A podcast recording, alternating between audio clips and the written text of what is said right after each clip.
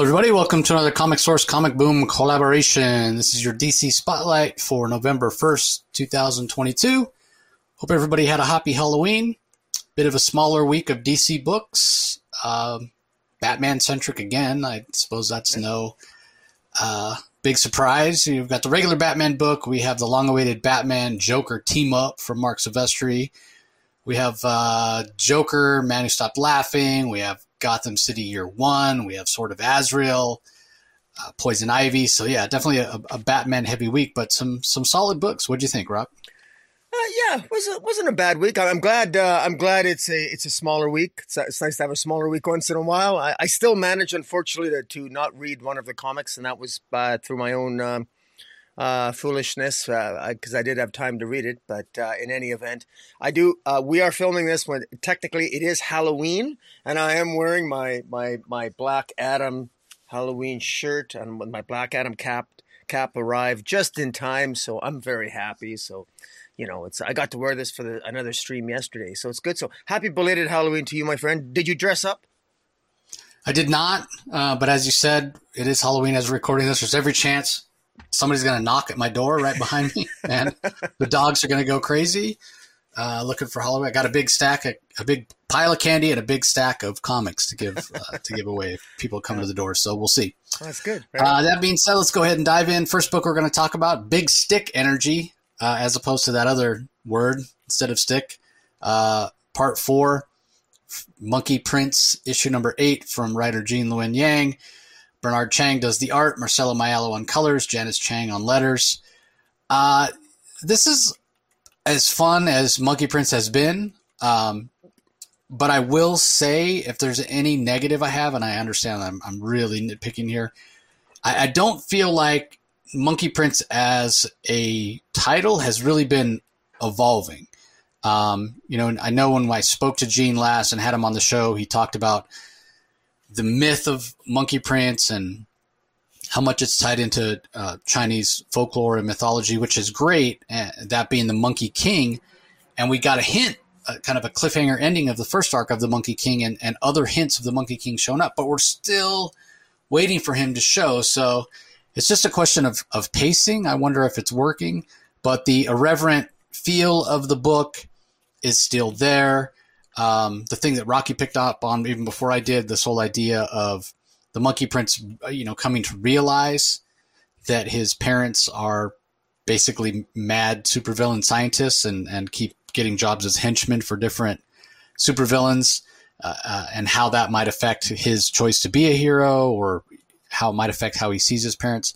Like all that is is starting to pick up steam as well. So uh, again, Marcus is an, an interesting character he certainly has evolved. I just wonder if the story, if the character of Monkey Prince himself is um, evolving fast enough. I, am I'm sort of ready to to take the next step to the next level, if you will. But uh, still a solid book, and the Bernard Chang art uh, and Marcelo Maiello colors are fantastic. What do you think? Uh, well, first I, I, have to give a shout out to the, uh, the, the I think it's the cover C. Uh, it has the thinker, like that that famous uh, statue by oh yeah I, I, can't remember the, the famous. He's a famous sculptor, but I think it's Go, isn't it Gauguin? Gauguin, thank you. I think I think he's, I think that's correct. But with yep. Aquaman holding the head of Monkey Prince and he's sticking his tongue right at him, I think it's classic. I, I want to get that just for the cover. I think it's perfect that it totally embodies the Monkey Prince, and it reminds me of the very first issue of this series where Monkey Prince at the end loses his head as he's battling Damian and Batman. So I, I kind of a nice little. It's I think I think it's a nice little callback to that, whether that was intentional or not. I I actually uh, I agree with you that that there's I have mixed feelings about this series so far, but there's no denying that it's a lot of fun, and I actually found myself enjoying this issue more than I have a number of the previous ones. We've got we we've got so much happening in this particular issue that a lot of it has to do with my own um, struggles to get a handle on Monkey Prince's mythology. But it is all there. But th- there is a lot of substance to his mythology, and I have to have a little bit probably more patience reading the various issues. Uh, there's in this issue he he's trying uh, Pigsy or Shifu Pigsy, his sort of like pig looking mentor is trying to get him to meditate to uh, Ruyi Jingu Bang, who is going to, is some sort of powerful god who will give him more powers. And uh, that's essentially what he's doing while he's trying to battle Aquaman. And then they're attacked by members of the trench. And ultimately at the end you, you get a mixture of all this uh, uh, you know, it's we got Aquaman and this sort of and this also this dragon race that is uh, helping fighting alongside Aquaman. They're fighting against the, the, the trench. There's this new villain. Uh, uh, there's King Silverhorn, and at the end of the issue, he's apparently been surpassed by this King Firebull. And I'm not. I'm sure all these various kings are part of the of the Monkey Prince mythology. I wish I, I wish that there was almost. I almost feel like there was a little bit of a like uh, what what Hickman does in his comics. At at the end of each of these comics, there was like a hierarchy of all these gods in the Monkey Prince mythology universe. Almost, I'd like to be spoon fed a little bit. It's not that I'm an idiot. It's not my first comic I've read, but I actually this does seem like a universe that I could get lost and have a lot of fun in. And I there, I suspect I suspect that if I was younger, I probably would have more patience. You know, so shame on me because I I am there, there's a lot of fun to be had here, and I want to tip my hat off to uh, Gene Luen Yang, Bernard Chang on, on the art is uh, does does a really good job, and uh, Marcelo Maiello on the colors. This there's a lot of uh, fun to be have here, and um, and this issue does end with some mysterious forces breaking Marcus's parents who end up in prison. they end up, it, somebody breaks them out of prison at the end of this issue, and we don't know who it is. So there's larger forces at play. And next issue, they're off to Metropolis, where it's teased that the Monkey Prince will have a crush on Supergirl. So I kind of like that. This is a fun comic. And, you know, when people are talking about, you know, we complain about, you and I are like broken records looking for the hope in the DC universe, and we're, we're, we're hoping that's around the corner. There's a lot of fun to be had, and usually a lot of, there's a lot of fun to be had with Monkey Prince. Oh, sorry, you're on mute there, uh, Jace. Yeah, it's 100% true. And the other thing is, Bernard Chang, we talked about this, um, and Gene Luen Yang, we talked about this when Gene was on the show, how he's, uh, you know, Monkey Prince is basically taking a tour of the DC universe. We're seeing how he fits in, um, and, and that was always the plan. Um, but I know it can sometimes feel like Monkey Prince maybe is being a little forced on us. I mean, we know we've heard rumors of him playing a big role in the Magic event that's coming up next year. So um, I think again, just talking about the evolution of the character, I don't think he's he's kind of where he needs to be yet in terms of even how he sees himself. You know, Marcus went from a very sort of uh, what's the word? I, I mean, a kid that just wasn't very self assured you know, he had a, he had, he was he was kind of shy. He was kind of reserved, and you know his alter ego as a monkey princess sort of let him, uh, you know, break out of that shell, having this alter ego where he can say and do whatever, and he and he does sometimes to very comedic effect. Um, you know, he says things maybe that he, he even shouldn't. So I, I think there's a balance that that needs to happen, and I imagine that's the journey that this creative team is taking Marcus on. So it'll be interesting to see him uh, I mean, he's never not going to be wisecracking, and he's probably never going to be uh, a character that doesn't kind of make mistakes due to his impetuousness. I think, um, but it'll be interesting to see him part of a larger uh, event like um, Lazarus Island and, and, see how he fits in. So. Uh, all right. Up next, we have Blood Syndicate Season 1, Number 6. This is the final issue. Run This Town. Uh, it's written by Geoffrey Thorne. Pencils are by ChrisCross inks by Juan Castro, colors by Will Quintana, and letters by AndWorld Design. I have sort of mixed feelings about this. And man, it comes back to something I say all the time in terms of pacing is the hardest thing to get right in comics when you start out. And once again, here we have a DC creator whose idea is fantastic, but he maybe doesn't have quite enough room to execute it to uh, the idea's full potential. So we know that uh, Inferno or Holocaust rather has has um, taken over Paris Island. He has basically burned all the other gang members, like literally burned them to death, and has taken over the island. He's told the American government stay out. You know, I run this island now, and we have the members of the Blood Syndicate, who a lot of them were former gang members, who have decided to sort of fight for the side of angels but in a way they you know they're just as flawed uh, as holocaust maybe not quite to that extent but they have their own agenda and they have their own things that they're going for. So uh, that was kind of the setup. And so they do attack holocaust and they, they try to create a plan. I mean we know have the, they have some members that have been in the military and so they try to create a plan to defeat holocaust sort of teaming up and using all their abilities together, and it goes horribly wrong, and they're all killed. That's just how powerful Holocaust is, and for a little bit, it doesn't ring true in my mind because I just feel like uh, they've made Holocaust too powerful here. I feel like they sh- they should have had the ability to defeat Holocaust a little easier. Um, but be that as it may, for the purposes of the story, they're they're all killed. But then we find out that one of the members of the team has the ability to, to kind of go back, to kind of travel back through time, and warns the team before the, they first attack Holocaust, and they they take a different tack, and they end up defeating him.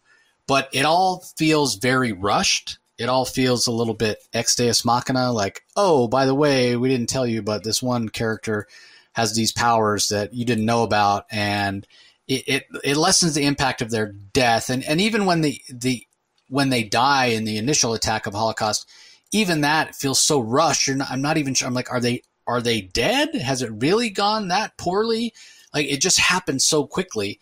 It's almost like, uh, and again, just a, a, matter of having enough real estate. It's almost like the first half of this battle should have been one issue, and they could have left it with a cliffhanger of them kind of being completely defeated and Holocaust declaring victory, and then the following issue they could have had them brought back uh, and attacking in a different way. I think that would have worked a lot better. But this ends up just feeling really rushed. And then at the end, uh, they basically don't sound that much different than Holocaust. Once they win, they sort of just say the same things that Holocaust was saying. This is our island. Don't mess with us. Um, and when they're called out on that, they're like, "Yeah, but we're the good guys." Uh, so it, there's a little bit of hypocrisy there. I mean, they are supposed to be heroes, um, and I get it. They've got chips on their shoulder. You know, they're they're supposed to uh, represent minorities, people that have been sort of forgotten and kind of left alone. And so once they finally defeat Holocaust and Icon and Rocket show up, and and they're like, okay, um, you know, Paris Island is free now. They're like, well, hold up, that doesn't just mean we're you know we're we're open to whatever. We're going to allow ourselves to keep being exploited and manipulated and and forgotten. Like we're in charge here now. You know we want to have our own kind of self-determination. And i and i get that. But again it, it just it feels it rings a little hollow it rings a, uh, a little bit of hypocrisy as i said so I, I have mixed feelings about the issue the art by ChrisCross is is fantastic I think it's going to be hard for me to to really judge this series until we get a second arc, because really this first arc is just really the team coming together. And even when uh, Holocaust shows up at the end, and the the uh, he's like, "Well, who are you guys?" And they're like, "We're the Blood Syndicate." That's what the leader says, and the rest of the team's like, "Wait, what did you call us?" Like they're not even they're they're not even really a full team yet. So I think the jury is still out on how well this is going to work. Um, but what is clear is that uh, the creative team, Geoffrey Thorne and um, and ChrisCross on the art, they're all they're all in. They're I mean they're they're putting their all into this uh, in this series, and um, you know if it's a lack of execution, it's only as I said because you're just you're just so limited in what you can do, uh, and I, I feel like that's especially the case with some of these milestone titles where they're drawing from things in the past. So it's almost like they might be a little bit in a rush to get through the origin story to get to the, like the original stuff that they want to tell that's not necessarily beholden to the past that just might be my interpretation because um, this is enjoyable it is good but again i think it would have worked better as uh, a two part two part series. So yeah, uh, I look forward to uh, to hearing your thoughts on it, Rocky. I know you didn't get a chance to read it, so well, it's funny. Uh, I, have sort of I've skim read it and I've read the parts that were uh, as as you've been reviewing it, and I, I, I really like the going back and I'm a sucker for that that motive. That that's not the first time that that trick of being able of getting defeated. It reminds me of that Tom Cruise movie where he kept he keeps dying and he keeps going yeah. back to try to I do it, that movie. Do it yeah. right, and so I love that as a plot element, even though it might be a little tropey. I, I'm a sucker for it. I love it. So I, I I'm really anxious to go back and read the details. But I, uh, I'm, I, I, I, like this. I, I, you know, it's something like that. It, it, it's something where it would be fun to play that out. I can see that playing out for two or three issues, even because that does sound like a lot of fun. But at the same time, you know, kudos to uh, Geoffrey Thorne. He had six issues there, and there was a lot of story crammed in here for six issues. And he he certainly he didn't uh, insult the reader's intelligence. He, uh, in terms of dialogue, he had them speak their their native tongue, where we, you know, a couple of white guys like you and I, at least for me, I know I struggled sometimes understanding the sort of the, the use of the language. But this was a lot of fun, uh, uh, at least the first five issues. And from what I can see in the first six, as you've described, I'm really anxious to read it once we're done reviewing it. Once, uh, once at the end of the night here. But uh, yeah. Yeah, again, I'm just really curious what the second arc is going to going to bring. So, uh, all right, up next we have Batman number 129, Failsafe Part 5 from writer Chip Zdarsky. Jorge Jimenez is the artist, Tomeu Morey on colors, Clayton Cowles on letters. Um, before you get into talking about the, the book, uh, some great covers here. Uh, again, especially the Batman of Zur-En-Arrh cover. It's probably my favorite one. I think it's a Francesco Francesco uh, Mattina cover. But the other thing I wanted to call out is how the credits are incorporated into kind of the cornice of a building, um, a la uh, Will Eisner, how he used to incorporate the uh, the credits into the, the, the, art. I love it when uh, artists do that. So, anyway, what were your thoughts on this? I, I'm really enjoying this. This is just a a, a fantastic adre- adrenaline rush. This is. Uh, I mean, Batman is this, Batman barely escaped failsafe last issue, and yet he ends up seeking sanctuary uh, and at Atlantis. And and in this issue, it's just failsafe, essentially f- figuring out tr- failsafe, locking down Gotham City, taking over Oracle, taking over Gotham City. But uh, unfortunately, we've discovered as Batman narrates the issue, Batman from Atlantis is is is realizing.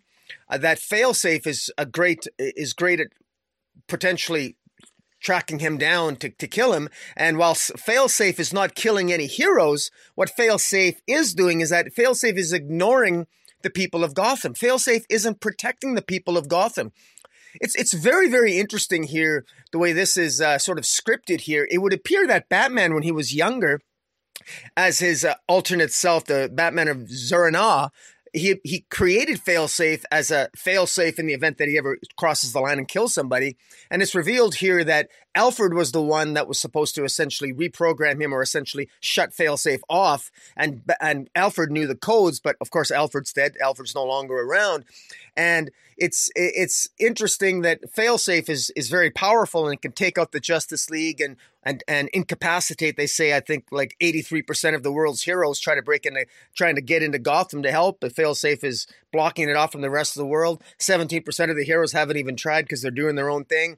Meanwhile, Failsafe has narrowed down the fact that Batman is, is in Atlantis. So he's expecting, Batman is expecting an attack from Failsafe, which of course comes and it ends up with this big battle uh, that moves all the way from Atlantis to the Justice League satellite. And it's just back and forth, back and forth between Failsafe outwitting Batman, Batman outwitting Failsafe, and it's really Batman in battle with themselves. Couple of potential little critics uh, uh, criticisms here, constructive criticisms, and maybe I'm being too harsh, but uh, one thing that didn't quite that I'm I'm a little bit uncomfortable with is that the idea that Batman as Batman or Zur-En-Arrh creates failsafe. Failsafe is good at getting rid of a Batman who kills, but he wouldn't program failsafe to protect the people of Gotham City. I found that really odd. But I guess maybe the Batman of, of maybe maybe I'm forgetting that aspect of Grant Morrison's storyline there. Did the Batman of Zur-En-Arrh not protect the people of Gotham? I'm surprised that the uh, psychological side of Batman that a Batman of Zur-En-Arrh who created Failsafe would not program him to protect the people of Gotham because it's quite clear here that Failsafe doesn't care about the people of Gotham being harmed at all. He's not protecting them, but yet he'll he's zealously going after Batman. So the the, the programming is surprisingly one dimensional, and for a programming that was even oversaw uh, and even uh, there was oversight by Alfred himself, I'm surprised at that. I find that somewhat hard to believe. I also find it hard to believe, and again, maybe being just overly critical here, I find it a little bit odd that Failsafe is this good. Uh, the Batman of Zur-En-Arrh, and you can correct me, Jace, or people in the chat can correct me. I thought that Batman of Zur-En-Arrh, Failsafe was corrected when Batman was still young, still young and inexperienced and obsessed, and still in his days where he was plotting to uh, overcome the Justice League in the event they go rogue, et cetera, et cetera. And, you know, the Tower of Babel storyline and all that jazz. I just find it really hard to believe that if if if Batman created failsafe, if I had a failsafe that Batman created during Batman Year One versus Batman at Year Ten, I'm pretty sure the Batman of Year Ten failsafe would defeat the I'm, I'm sure Batman Year Ten should be able to defeat Failsafe of Batman Year One, and I'm not seeing that yet. So far, even at the end of this issue, it seems to me as if Failsafe is really kind of making a, a mockery out of Batman here, and um, you know, is it, I just find that interesting. And at some point, I'm sure the the at some point the experience that Batman has gained since creating Failsafe as Batman of Zur-En-Arrh, surely that must come into play at some point. It hasn't come into play yet. I'm not really complaining. It's a nitpick because I think it's going to come into play later. But the action here is fantastic. The art by Jose Jimenez is, is absolutely fantastic. I'm loving this. It's an adrenaline rush. It's go, go, go. I got to the end and I was anxious. I didn't want this to end. And the, you know, with Batman ending up in space, uh, trying to get back to Earth, just the Justice League satellite, you know, he, he manages to pull a trick from Superman 2, you know, with teleporting failsafe yeah. away from the satellite, you know, while he was trapped, you know, tricking managed to trick fail safe to get you know he's safely inside the teleporter while everything teleports around him as opposed to Batman within the Justice League satellite. I thought that was inspired, even if it was ripped off from Richard Donner. Uh, I thought it was a lot of fun. And uh, I think Chip Zdarsky's done a great job. And uh, again, Jimenez on the art is really good. So, uh, what do you think? Yeah, I agree. I mean, I, I, thought of Superman 2 as well. Oh, you made the lights go on out here while you were safe in there. Yeah, 100 percent.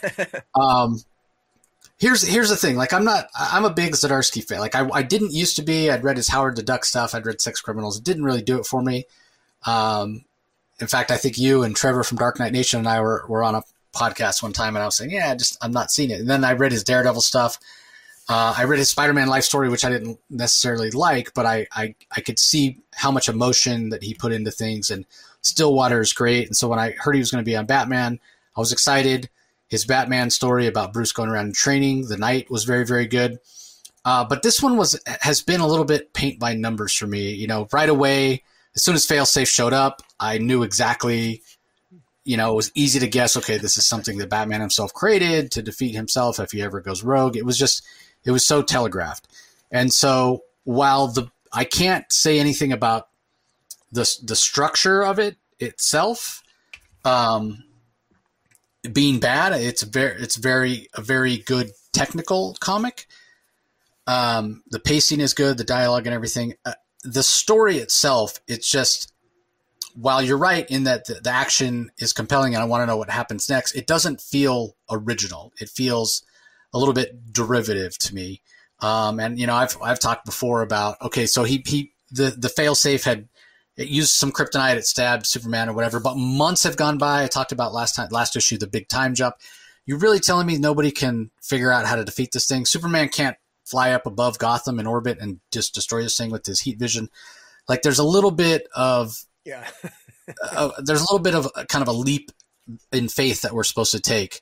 Um, and, I, and I understand reading comics in general is just kind of a suspension of disbelief, but this is kind of pushing it. So set all that aside and just read this for what it is. Then yeah, I think it can can work. Um, and to your point, and maybe this goes back to an issue of space, but uh, you know, room in the comic to to tell more of it.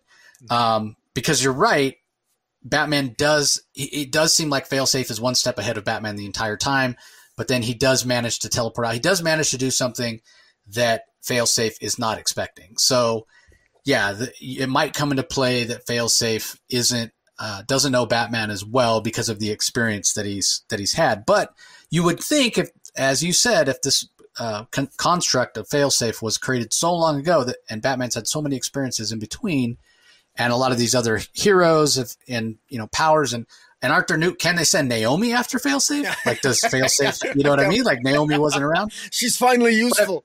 But, right, exactly. But but the the other part of it, you know, if I want to, you know, try to win my no prize or whatever, what I could say is, well, Failsafe was stored in the Batcave. Would it not be tied into the Bat computer? And as Batman is entering new information and new files or whatever, that yeah the intelligence, the knowledge of failsafe kept getting updated as well. So maybe it's not 10 Possibly. years behind in experience. Yeah. If again, if I'm trying to help Zdarsky out, if I'm trying sure. to win my, yeah. I guess we'll call it a, a, a, a Zoe prize yeah. for, for That's Zdarsky. our head canon. We're, we're trying to justify that. Yeah, exactly. Exactly. so I, I, sort of, and again, I don't want to say that this isn't good. I don't want to say Zdarsky's not doing a, a great job, but if you go and you read, and I love the Charles Soule run of Daredevil. Everybody that listens to the podcast for a long time knows that. But what Zdarsky's done with Daredevil's been so interesting because it's not like he's doing wholly new ideas. I mean, he put Matt Murdock in jail, just like we've seen, you know, previous uh, times, uh, writers do, like Mark Waid and and uh, Brian Michael Bendis and what. But he's doing it in in a way that feels fresh, that feels new, that feels emotional. I'm waiting for Zdarsky's Batman run to get to get to that point, right? And even though this is, you know, again, sort of a paint by numbers, it doesn't necessarily have that fresh feel that I'm looking for yet. I mean, this is just the first arc, um, and it does have fantastic art, as you mentioned, by Jorge Jimenez. So I, I guess I, am having mixed feelings about it. Um, I am enjoying it more than the James Tynion run, um, just because it felt like all James Tynion did was give us the Joker War and then the aftermath. And I, again, I was looking for something a little more. We all know how I feel about the Joker, so yeah, it's uh, this is definitely a, a, different take, and it's nice to see Batman, you know, push to his limits. But then the other thing that we worry about, obviously, is the the power creep, as we've talked about. You know, are, are we just pushing Batman to become even more and more powerful, giving him these like world beating threats uh, to overcome? So, uh, anyway, I think it's solid. I think it's it's worth reading and I'm I'm very curious how Batman is going to ultimately defeat um, defeat Failsafe. Now the backup, I am I am Gun Part Two, also written by Chip Zdarsky, art by Leonardo Romero, colors by Jordie Bellaire, letters by Clayton Cowles. Um, I'm not really feeling this. Uh, it's not. I, again, maybe it's because it's too wrapped up in the Joker. Um, I, I just I I just don't understand the point of it uh, once again, I'll just say, you know, can we just get rid of the backup and charge me a dollar less because it's it, it feels like honestly a waste of of space and money. Um, to be honest, I, I, just it's not doing anything for me. Didn't care for the art style of Romero. Um, it's very uh, Francesco Francavilla in a way, but um, without the strong storytelling that Francavilla has. It's, it's very choppy in its storytelling, so I'm just not a fan. Uh, anything to add about the backup? Uh, n- not really. I've uh, I, I don't really uh, I don't I it, it just seems that I'm not sure how it really adds to my understanding of the story. But the thing is, the reason why I'm the reason why maybe I'm wrong about this is Zdarsky is like I'm wondering if is is the backup story somehow going to link into the actual main story? Because I really don't feel it's done that so far. Because in this story, it just shows Batman in his younger years as with the Batman of Zur-En-Arrh taking over his consciousness, taking taking over his body to fight the Joker, and telling the Joker that the Joker's going to die. And I just, you know, that's I mean, it's still cool, and I actually like the artistic style. That this our style is actually right up my alley. Leonardo Romero, I, I really do like his art. I'm just not really sure how that links into the main story, and maybe it maybe it doesn't. But I this this the main story is so good when the story Zdarsky is his own worst enemy here, and I mean that probably has an overhanded compliment or an underhand or whatever the phrase is, because I like the main story so much that I really don't want a backup. I'd rather have more of the main story with more action and more of that Jimenez art, but then than this. But uh, you know, I mean, I want to, I do want to give a shout out to uh, Leonardo Romero. I do like the art, Jordie Bellaire and the colors. I mean, the creative team is is pretty good. I just, again, I agree with you. I'm not really I'm not really feeling it. I'm still feeling the excitement from the main storyline.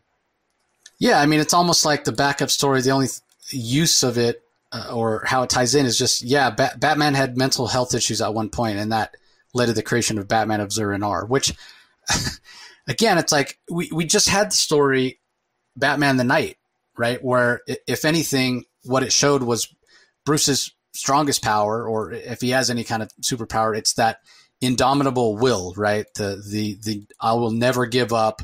I will never cease my war on crime. I mean, if there's anything that that Batman doesn't have, it, it's, mental weakness. Not to say that you can't call dressing up like a bat and choosing to fight crime mental illness in, in and of itself, but for him to have like a, a mental breakdown and, and need to take time off from being Batman, I mean, I don't know. It just it doesn't ring true in my mind. So but not only anyway. that, isn't it isn't it interesting that every time there's a major storyline with Batman having a mental breakdown, that he he's always a super genius when he's psychotic. Like, look at the Batman who laughs. Yeah. You know what I mean? Yeah. Whenever Batman uh, loses his mind, he's always he's he's even more smarter than he is when he's Bruce Wayne.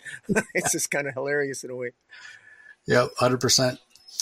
Uh, all right, let's move on. Next up, we have uh, Gotham City Year One, issue number two, written by Tom King. Pencils are by Phil Hester, inks by Eric Gapstur, colors by Jordie Bellaire, letters by Clayton Cowles. Starring Slam Bradley, going back to, to Bruce's grandparents and their uh, granddaughter being kidnapped. We don't really know who's behind it, but this is a Gotham City that's much more innocent. Uh, we are reminded here through through context about how Gotham City at this point is even safer than Metropolis.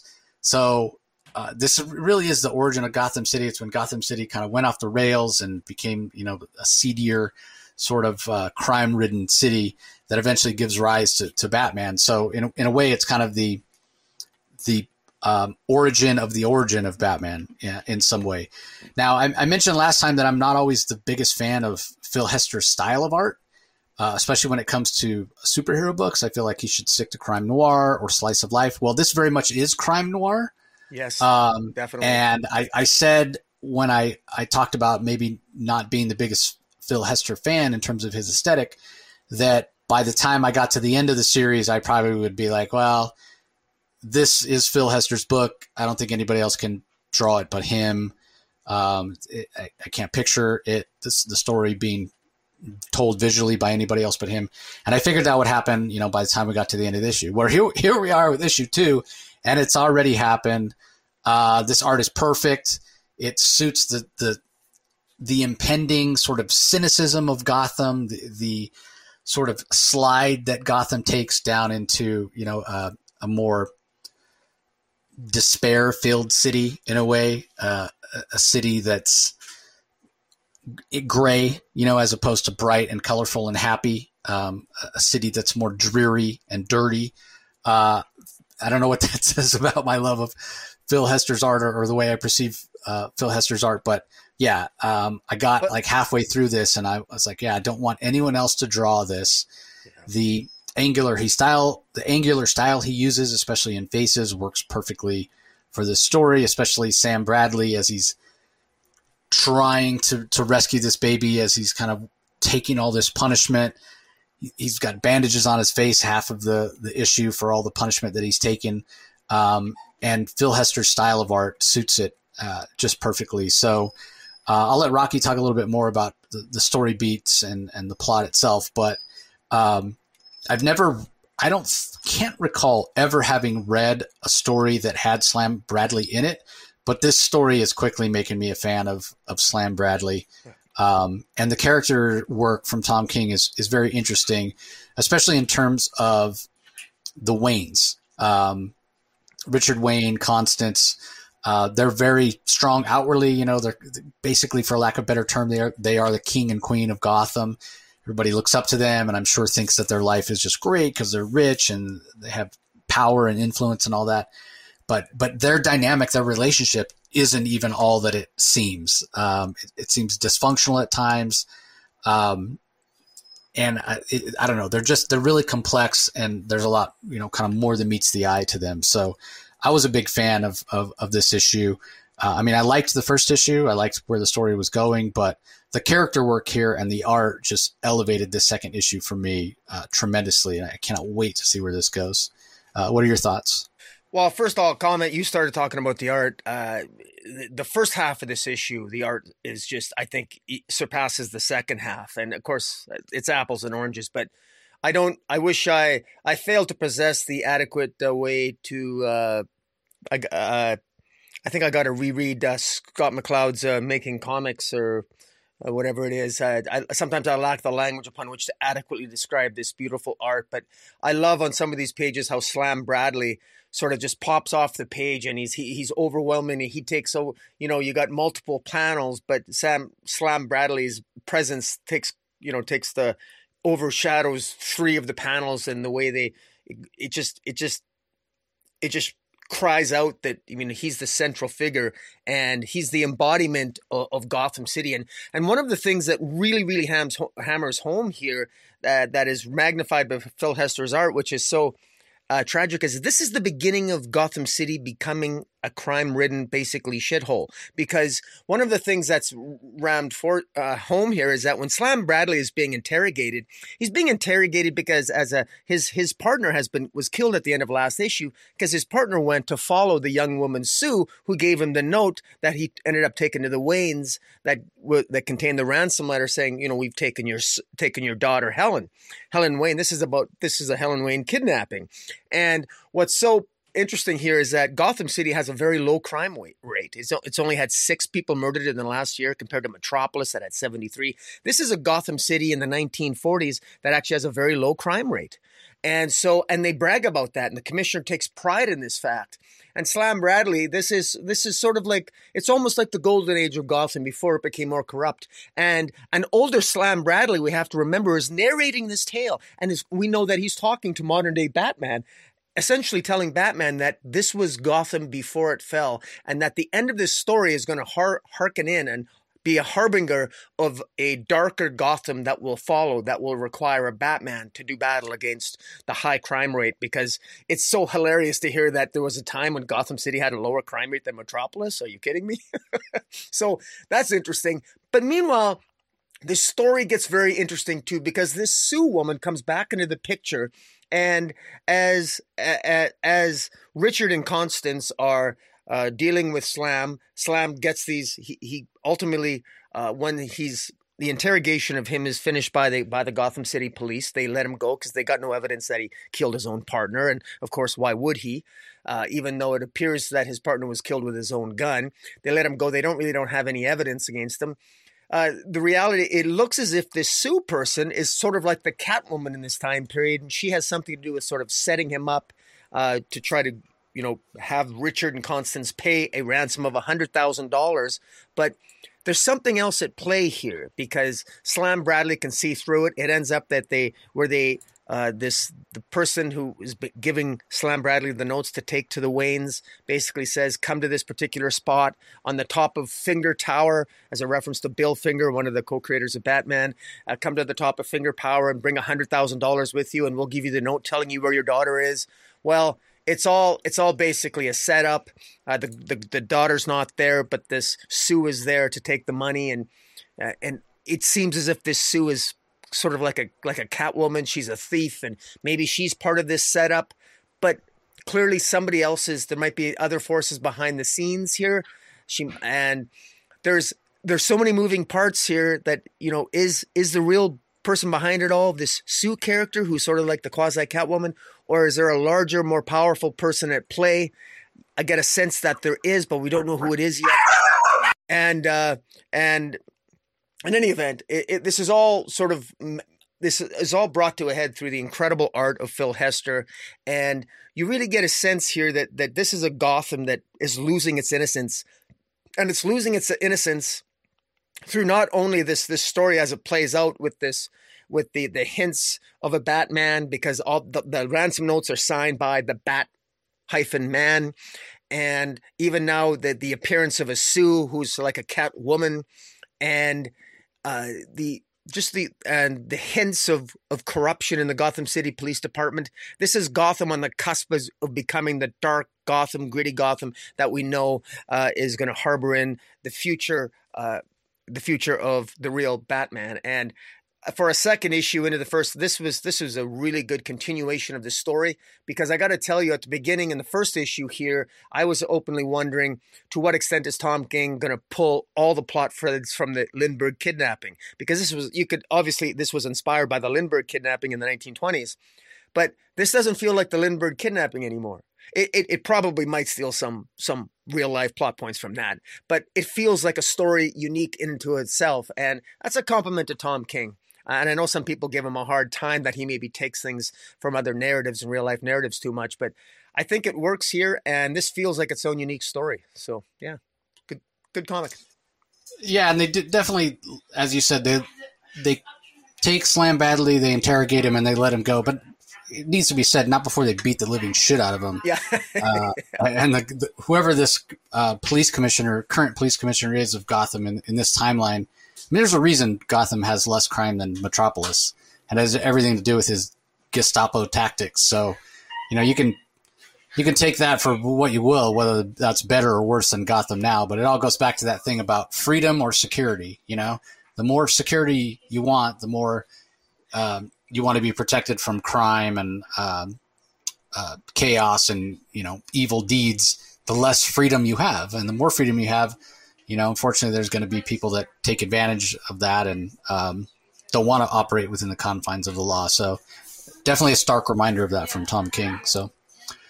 Uh, all right, up next we have Dark Knights of Steel number eight. I can't believe we're only on number eight from this series because it feels like it's been coming out forever, but it's because we've had other one shots and tie ins and whatnot. So, War of the Three Kingdoms, written by Tom Taylor, art is by Yasmine Putri, colors are by Arif Prianto, and letters are by Wes Abbott.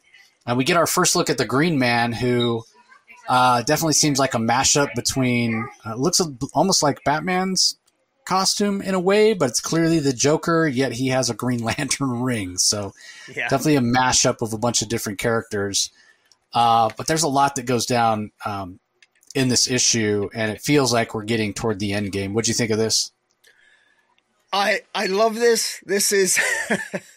I guess I sound like a broken record. I'm pretty sure I started off saying I love this uh, with every issue of Dark Knights of Steel. This one really ramped it up. I know that this is this is typical Tom Taylor in the good way in terms of this is injustice. Where injustice always threw you a loop with every issue of injustice, you were just waiting for a new curveball of some kind, uh, and you never knew. Everybody was on the everybody was at stake in terms of who could be removed off the playing field, be taken out of the narrative at any time. And boy, do we get that here in spades. And all the the plots that in the previous seven issues, the plots have been coming together. We know that uh, uh, Kal-El, Prince Kal-El, has been taken captive. We know that there's a person going around who has impersonated Supergirl Kara and has killed uh, the King of Storms, uh, Jefferson Pierce. We know that Queen An- uh, Anissa, the of uh, Thunder and Lightning, Jefferson Pierce's daughter, is now Queen Anissa. She's now Queen of the Kingdom of Storms and she's teaming up with uh, she's now teaming up with Hippolyta of the Amazons to approach the Elves because the Elves have believed are the ones to have killed uh, King Pierce, I guess. Meanwhile, it the Green Man or Oliver Queen was the one who took out uh, took out and killed uh, King El, uh, Jor-El, and we have this mysterious Green Man who I think it's very interesting. You know, who was this green man? He's a. We thought maybe he was Lex Luthor, but he's he he's kind of like a cross between Lex Luthor and the Joker and Green Lantern. One of the things to notice about the Green Man, and it's fairly obvious thanks to the great lettering. Let's give a shout out to a letterer for the time uh, to Wes Abbott on the lettering. Uh, it's clear that the ring is talking to him. Now, I'm not sure, is the ring talking to the green man? Because the green man is talking to the ring. Or is somebody communicating to the green man through the ring? So is the ring talking to him or is he talking to someone in the ring? I don't know, but that's kind of curious. If it's not the ring talking to the green man, then who's on the other end? Is it Martian Manhunter? Is it somebody else? And you know, I know that Martian Manhunter, I think, is the primary suspect, but somebody is controlling this uh, ring or speaking through the ring to the to this Joker-like Green Man character. And they want to create. Clearly, somebody wants to ferment a war between the kingdoms, between the Amazons, between the elves between the Kingdom of Storms, and it's all everything's building to a head. In the meantime, we've got Oliver Queen freeing uh, Dinah Lance, who are prisoners. The Els have got a bunch of metahumans prisoners, and obviously they got Oliver Queen prisoner because he killed uh, he killed uh, King Jor- Jor-El, and uh, Dinah Lance is a prisoner for crimes of which we're unaware of, but she's got that sonic scream, and he teaches her to obviously aim her her sonic blast. So that's interesting. And uh, there's a wonderful scene where Amanda Waller and Harley Quinn approach uh, as emissaries approach Hippolyta and Queen Anissa as they're approaching the Kingdom of El uh, to basically hopefully sue for some kind of peace. And boy, oh boy, does that go catastrophically awry. Poison Ivy ends up, uh, uh, you know, uh, Constantine defies Queen Hippolyta and says, You can't let Amanda Waller and Harley Quinn just walk away. He tries to take them out. They're saved by Poison Ivy. Poison Ivy then's taken out by the Green Man.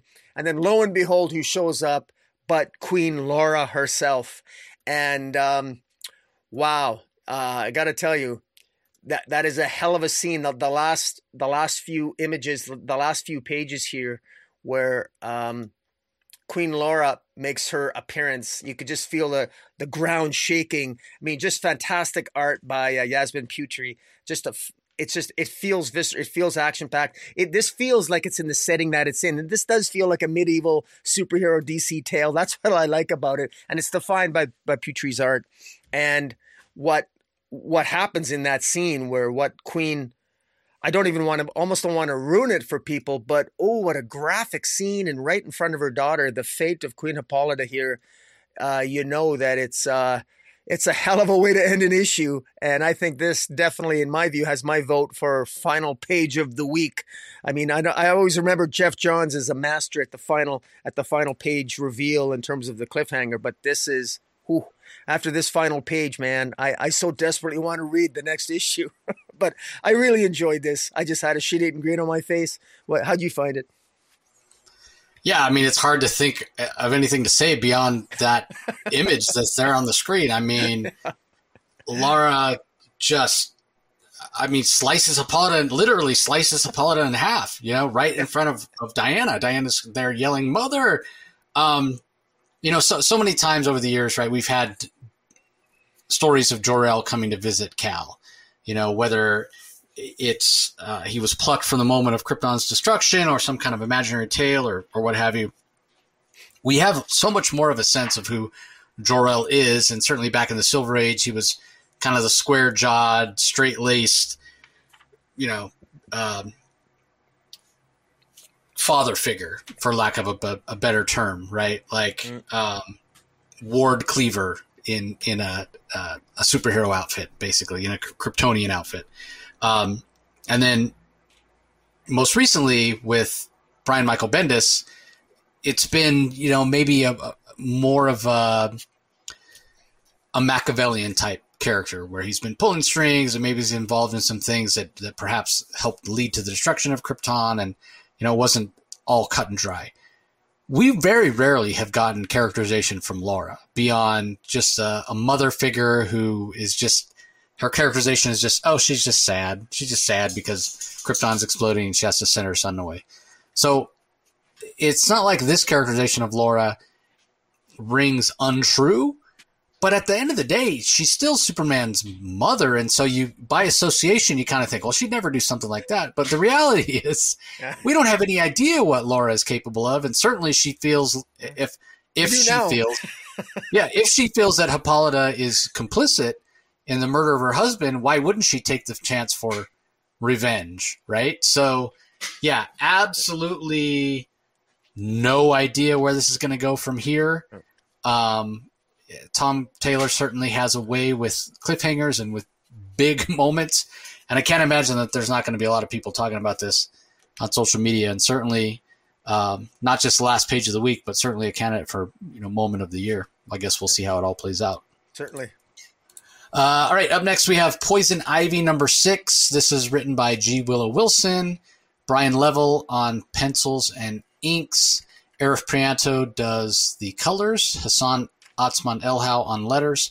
Uh, and we also have uh, Marcio Takara uh, on the art for pages 14 through 22 with inks for those by Jay Leisten. Um, for some reason, I thought that this was a six issue mini, but the way it ended, I was like, well, that doesn't necessarily feel like a, an ending. And you go to the last page and it says next, a new chapter begins. So I went and looked, and yeah, sure enough, there's a, a an issue seven solicited, but this is definitely the end of the first arc. I won't go so far as to say that it redeems Poison Ivy, um, but it does kind of explain why she was going around killing people the way that she was. Uh, we, Rocky and I both talked about it from the first issue, how it seems like she's gone not even back to her villainous ways, but but the pendulum has swung way over that she's more brutal and, and more violent than she ever has been. That's sort of explained here.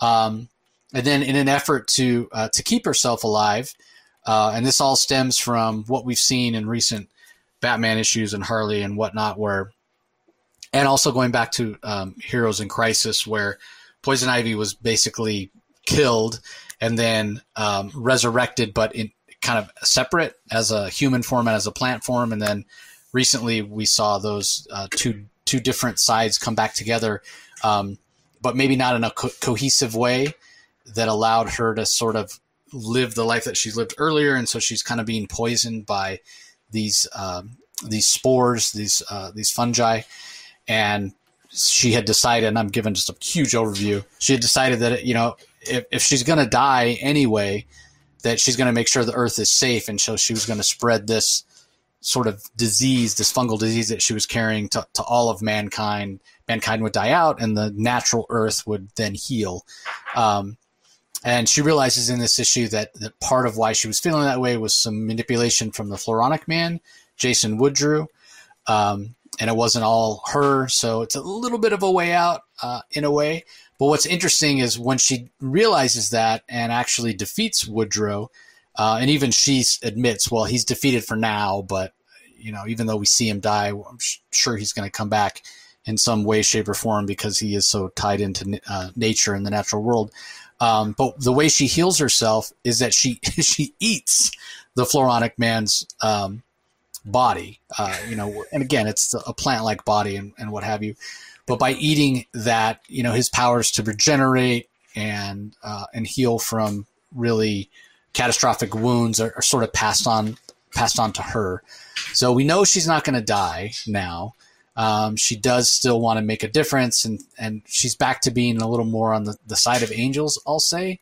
Um, but it seems like she wants to still fight what she considers evil. So you know, think of people that are polluting the planet, um, you know, big oil and uh, and that sort of thing. So um, I, I, did appreciate that G. Willow Wilson brought Harley in at the end, uh, or what Pamela believes is the end of her life, um, uh, kind of reinforcing that that relationship that many people um, really enjoy.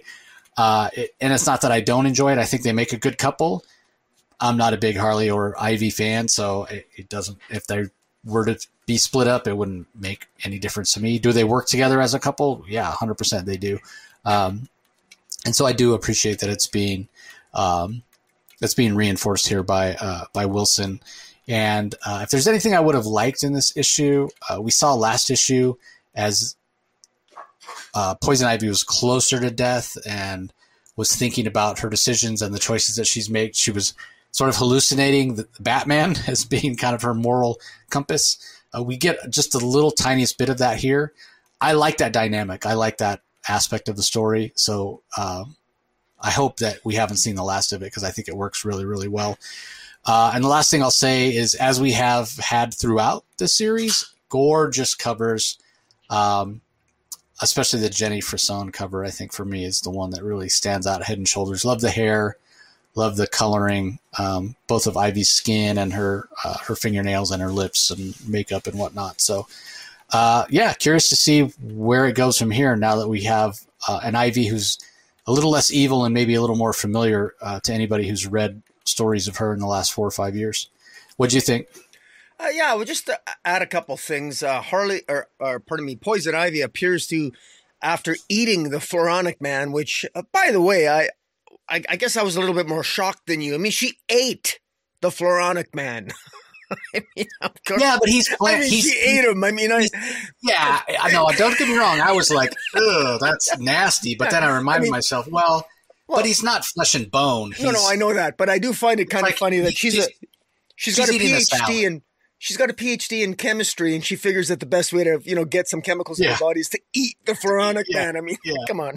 Anyways, it's I'm having fun with it, but um, apparently she not only is healed from the lamia spores and her her sort of like that her darker impulses were maybe kept you know i guess we were ameliorated because of that but now apparently there when a child approaches her she can when she looks at people now when she looks not only at children but i'm i'm inferring that when she looks at all life now she can see what she referred to as the ecosystem of symbiotic bacteria She could see the ecosystem of symbiotic bacteria all over the child. In other words, all of us are a universe unto ourselves. It's sort of like the bed mites you have in the bed. and You don't even realize they're there. You know, all we are all we are all a universe unto ourselves. Our bodies are made up of all kinds of things, and we have homeostasis. And and Pamela Isley, this is what I find ironic about this. I was a little bit confused by the ending here.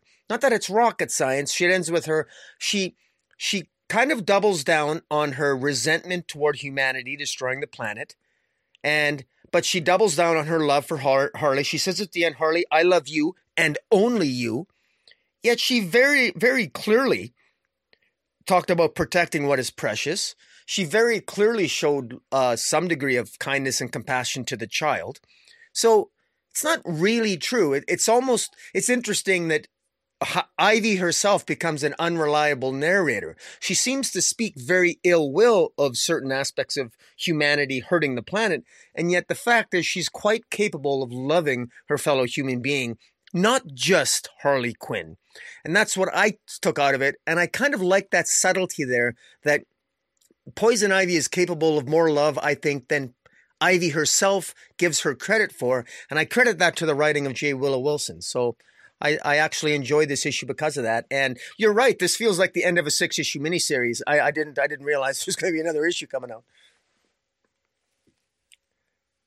Yeah, I mean, her, and I guess it could have ended like that, but it just seemed like okay, she's got these newfound powers, and you know, her power level has fluctuated over uh, various times over the last five years.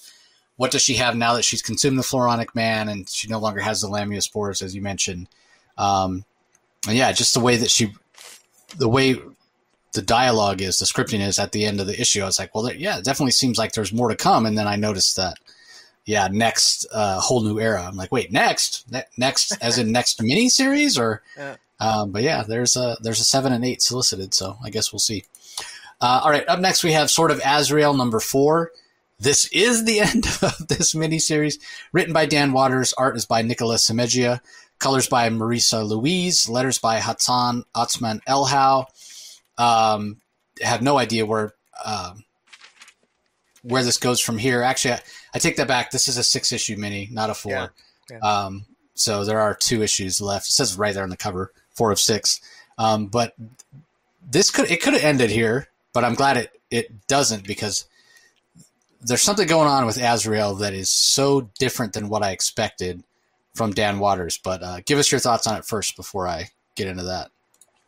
Uh, well, uh, I had my initial review of this comic was going to be very harsh because uh, I read it twice and I didn't understand what the hell was going on. And then I got pissed off at myself because I said, How can I not understand what's going on? So I read it a third time. And then all of a sudden it started to come together. And um, I don't know. Uh, it's uh, I'm trying to bring up the pictures here. It's uh, taken a long time for whatever reason. But in any event, this is what we do is that we get the history. We get the history of of I guess a new history, a new origin for Azrael. At least it's new to me, and that is that Saint Dumas. We it, it takes place in the past. We're showed excerpts of the past where the original Saint Dumas actually ends up ends up um, battling or or finding a um, what he calls a uh, an angel maker box, some alien tech in a volcano. Like 800 years ago, the original Saint Dumas retrieved an uh, an angel maker box in a volcano, and um, apparently it's this angel maker box which it, it unleashes power and knowledge and but it's been sort of so all this time that we're thinking that this is all religious and all this the power of Saint Dumas and that the uh, the house of Saint Dumas upon which uh, Azrael the angel of vengeance he is the he's the head and the protector of the house uh, of the of the of the uh, St. Dumas house that in the fact of the matter is is that no this is all based on alien tech. It's all based on a lie. This is all based on this uh, a glorified angel box which is based on some kind of alien tech. And the original protector of this angel box was this was this one demon demon character they're calling the Satan. And ultimately modern day Azrael uh, uh, what happened is that this Saint Dumas when he died, the memory of, of what he did was was kept by this angel box. And over the last 800 years, this angel box created became the program and became the the system that sort of programs the minds of the various protectors who will go by the name at Azrael. And that's kind of interesting, but it's it's not based on faith in God. It's not based upon a power of God or religion or faith. It's all some kind of alien tech. And that's kind of interesting because I don't know if does, does that incorporate maybe the Justice League Odyssey run where there, there was some alien influence on Azrael during that run. And but it's interesting. And then even bringing in this demon that for 800 years that was trapped in this volcano, he's ultimately defeated and destroyed by Jean Paul Valley. Uh, he he ends up, I guess, I guess discovering that that this uh, he discovers that the truth about this mother that, that about this angel maker, and I have to admit, what confused me though so I thought that part was kind of cool. That maybe the the the uh, Church of Saint Dumas or whatever is all based on on a, a, lie, and it's really alien tech. But at the end, we have uh, Father Valley come in. Now, Father Valley made his first appearance in the pages of of uh, Ram V's Catwoman, and here we have Dan Watters utilizing. You know, Dan Watters is good friends with Ram V. At least they they seem to collaborate uh, well. Uh, they they they hang out. I understand from time to time, and and he's using. I'm I'm sure he got Ram V's blessing to use Father Valley. Father Valley, of course, is familiar with the. I believe is is even from the the, the same the same. You know, I don't know church of Saint Dumas, and but for some reason Jean Paul Valley calls Carl uh, this father Carl, who is Father Valley, and I didn't know they knew each other. So this is this is news to me. I didn't think that they really knew each other, and I don't think that was revealed in Catwoman. But if it was, sorry, I just forget.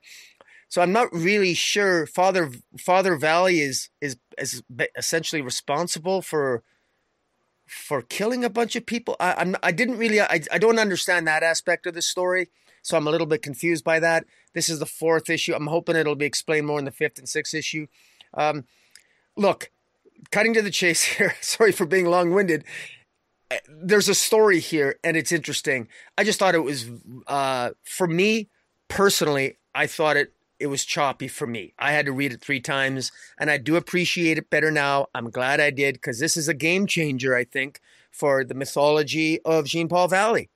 And I think it's it was far more interesting. I'm glad I took the patience to sort of relax, take and, and read it three times for my own sensibilities and I appreciated it more.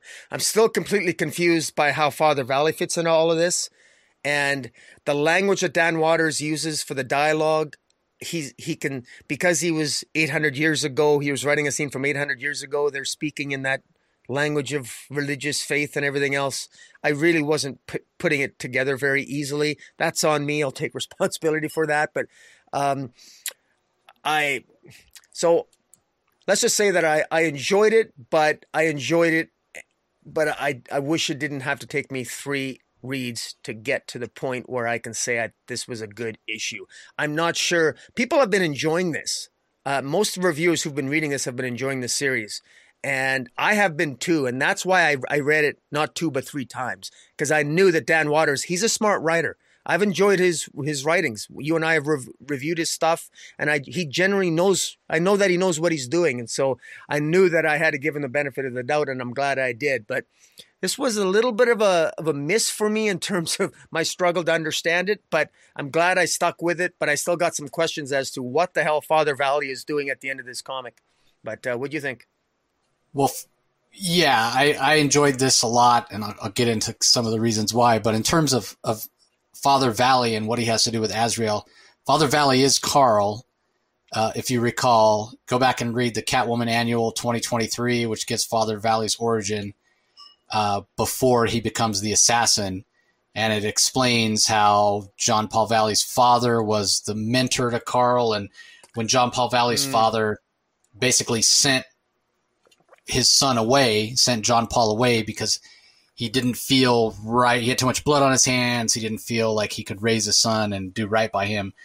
That was sort of the Carl didn't like that, right? Because Carl saw um, John Paul's Valley's father uh, as a, as a father figure, as a mentor, and so if if John Paul's father wasn't good enough to be a son uh, to be a father to John Paul, then what did that say about Carl? Right? Like, no, I see you as a father, but you you send your real son away because you're not worthy of being a father. Then what does that say about me? Like, am I just you don't care about me enough to send me away? Like, so there's there's a lot of different layers there, um, and that that's written by uh, by Ram V, who created the Father Valley character. I imagine Dan Watters must have had some interaction with Ram V about this to bring Father Valley into this. We know Dan Watters has been working on Azrael as a character for quite a long time. Batman Urban Legends, we've had um, different stories, and uh, and then we had a one shot, and now we've got this uh, this series. So in terms of, of why I'm loving it, um, there were some hints I think in the uh, in the Batman Urban Legends story that Dan Watters did that he was going to get rid of some of the religious z- zealousness of the character kind of get away from the religion as a, a, a, driving motivation. And I really like I, I I find Azrael to be fascinating as a character. Yeah. But the the religious aspect, if you take it too far, it's kind of a turnoff for me. Like I, I can see it as sort of a motivation, but when it goes too far, I don't know. Maybe I've just seen too much religious zealotry in my life and seen the the, the pain that, that it can yeah. cause. I mean, wars have been fought. Um, no, no, I don't think any loss of human life is greater than the amount k- killed uh, in the name of, of religion. So for me, you lean too far into that, and it just it's that's not what I want in my comics, and that's just me personally. So it, it might have been editorially driven too. Maybe they yeah, it, it, it yeah, it, it really could have because because again, I got that feeling when I read Dan Watters first, um, like his first take on on Azrael. But then as it went along, it swung the other way, and we saw John Paul working at a hospice, and he was all into reading the Bible and praying, and that was the way that he kept Azrael at bay. And it just like I, I was like, what happened to that that that seed, that promise that I felt like we were going to see of um of it swinging the other way, and then all of a sudden with this character of Satan, with this angel box, which is it an orphan? It doesn't look like a mother box, but could it be an orphan box? Could it be some other kind of um, fourth world technology? We don't exactly know. But basically, what Dan Watters has done here is taken all the religious fanaticism of the Order of Saint Dumas, all this belief in God and all, all that, and he's crumpled it up into a little ball and he's tossed it over his shoulder and he said, It's all bullshit. I love that. I love it because it leans into the problem that I fundamentally have with religion, which is religion, when you think about it, is a construct of man, right? And man inherently is flawed, and any any anything that man believes or creates because it's created by an imperfect individual by definition is also imperfect and could be flawed and could be wrong. So um, that's just the way that I see it. And so I take anything with a grain of salt. Maybe call me a doubting Thomas or, or whatever. Um, belief is pure, right? If you believe in something, that's what you believe. You have the right to believe it as long as it doesn't harm anyone else. And, and that I think is something that's pure and uh, cannot be, you know, derided basically. You could be wrong in your belief because we all can make mistakes and that's fine. But I don't begrudge you that because nobody's perfect, right? but but religion to you know to draw lines in black and white and say this is right and this is wrong and it's in the bible and blah blah blah. To me that just smacks of arrogance because again the bible written by humans written by imperfect beings. So again i just don't prescribe to that. I, I just it's well it also not- reads into the fact that whenever you know it makes sense that if it's alien tech you know human beings, if we don't possess the scientific knowledge, it's just like what Isaac Asimov said, like to, to a lesser, to a primitive people, you know future technology would look like a miracle. So it would make sense that how would they 800 years ago? How would you explain alien tech? to those people they would it's probably easier to explain it in terms of faith and belief because it might be powered by you, you don't even know the nature of the power of this angel box so it would make sense that it's probably easier to explain these types of powers through through faith as opposed through science because they weren't exactly you know embracing science. Well in fact you could say a lot of people in today's world don't embrace science. Yeah 100% yeah if you take uh, sufficiently advanced technology back to you know a more primitive time yeah it looks like magic or a miracle or some you know unknown power. So how else are you going to explain it? Which is part of why i think religion came came to exist. But uh, again, getting back to the, the the concept here, what I love about this is the fact that Dan Watters has taken all that, you know, the, all those religious roots and said, no, no, no, that's not actually what it was. It's something much more, in my mind, much more interesting, much more rooted into um, the fiction of the DC universe and opens up a lot more stories to be told. What I do wonder, I wonder if the original creators of, of Azrael, um, Denny O'Neil and all those guys if they if they would mind this change um, because it certainly is a fundamental change. Um, but I, I, you know, I, I, never had a chance to really. I met Denny O'Neil a couple times. Never really had a chance to, to speak to him in depth. But he's such a fan of story. I have a feeling he wouldn't he wouldn't mind at all. But uh, yeah, I thought this was fantastic.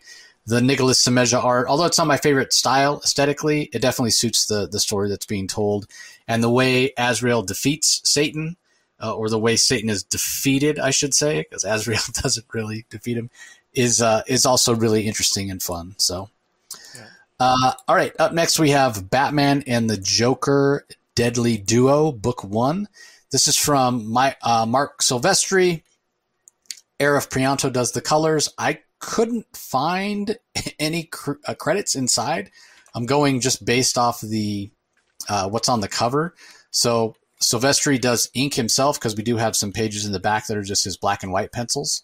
Um, so Silvestri's writing it, Silvestri's drawing it. This was announced at San Diego Comic Con so long ago, I don't even remember when it was. Um, but being that Silvestri is drawing it and inking it and writing it, you can understand why it's taking so long. Um, the art is gorgeous. It is so fantastic. If you like Marc Silvestri art, that's worth the price of admission on its own. Uh, it, this is definitely out of continuity in terms of a uh, little bit of the characterization of Joker, a little bit of the characterization of, of Batman. It definitely seems to be a younger Batman who's a little more toward the beginning of his uh, career. We even see Harley show up here, and it's when she still considers the Joker her boyfriend. So definitely, as I said, more of an, an, an early type story. So uh, as far as the story itself, I mean, it's the Joker, so I'm not predisposed to like it. That being said, uh, I love Marc Silvestri's art, always have. Uh, Marc himself is a very uh, fun creator, great guy to meet, very humble and appreciative of his fans. So um, I'm definitely picking this up to, to support his work. Um, I, I and I, I will say this, you know, Marc is m- most known as an artist but he's written things before and some of his earlier work that he wrote the scripting wasn't always the best. Sometimes the dialogue felt a little stilted. Um, but i thought that this dialogue flowed pretty well. Um, but again it's clear from context that this is you know not in continuity. And i mean alfred is there and uh, uh, I, I, you know this this kind of stands on its own. So um, jury's still out for me on how much I'll enjoy this in terms of it being a Batman and Joker story. I get the idea and the um, kind of the attractiveness for Batman and Joker fans of having them team up. We have seen them team up in the past very rarely. Um, Batman seems to be willing to team up here a, l- a little easier than I think that he might necessarily be willing to. Um, but you know maybe he's just going along with the Joker as a way to to uh, to capture him and to get answers. Um, but this was enjoyable. Uh, but personally, for me, mostly just for the awesome Marc Silvestri art, more so than the story itself. And and again, that's just because not a fan of the Joker. Um, but I, I know people have been highly anticipating this, so I'm sure it's going to do well. What do you think? Uh, first, I want to give a shout out. I actually really love. I love the. I've never seen the the Batman's utility belt being all black before. It's right on the cover and throughout the comic. It just looks epic. I think it looks awesome. I love the bat belt. I love the design that Silvestri gives the Batman's utility belt, all black with sort of like, well, sort of like the bat. Well, surprise, surprise, bat symbols as as sort of instead of pouches like bat symbols. It just looks more cool and it matches the big black emblem on his chest. I think it looks really cool. I really love the design here. Batman looks fantastic. Joker looks fantastic. Uh, even the the the multiple uh, covers that we're getting, gorgeous black and whites of Harley Quinn, the Joker, uh, black and white of uh, the uh, Silvestri's uh, main cover, just really good stuff. Harley Quinn looks uh, abs. I mean, I just. I think it's because we've gotten so much crazy Harley Quinn lately that I'm actually really enjoying. I really love seeing this this really bitch bad Harley, and we got a hint of bad Harley in the latest issue of Harley Quinn. uh, who's come back, uh, res- resurrected out of the Lazarus pit. We got a little hint of that with Stephanie Phillips, uh, issue 23 of Harley Quinn that we reviewed last week.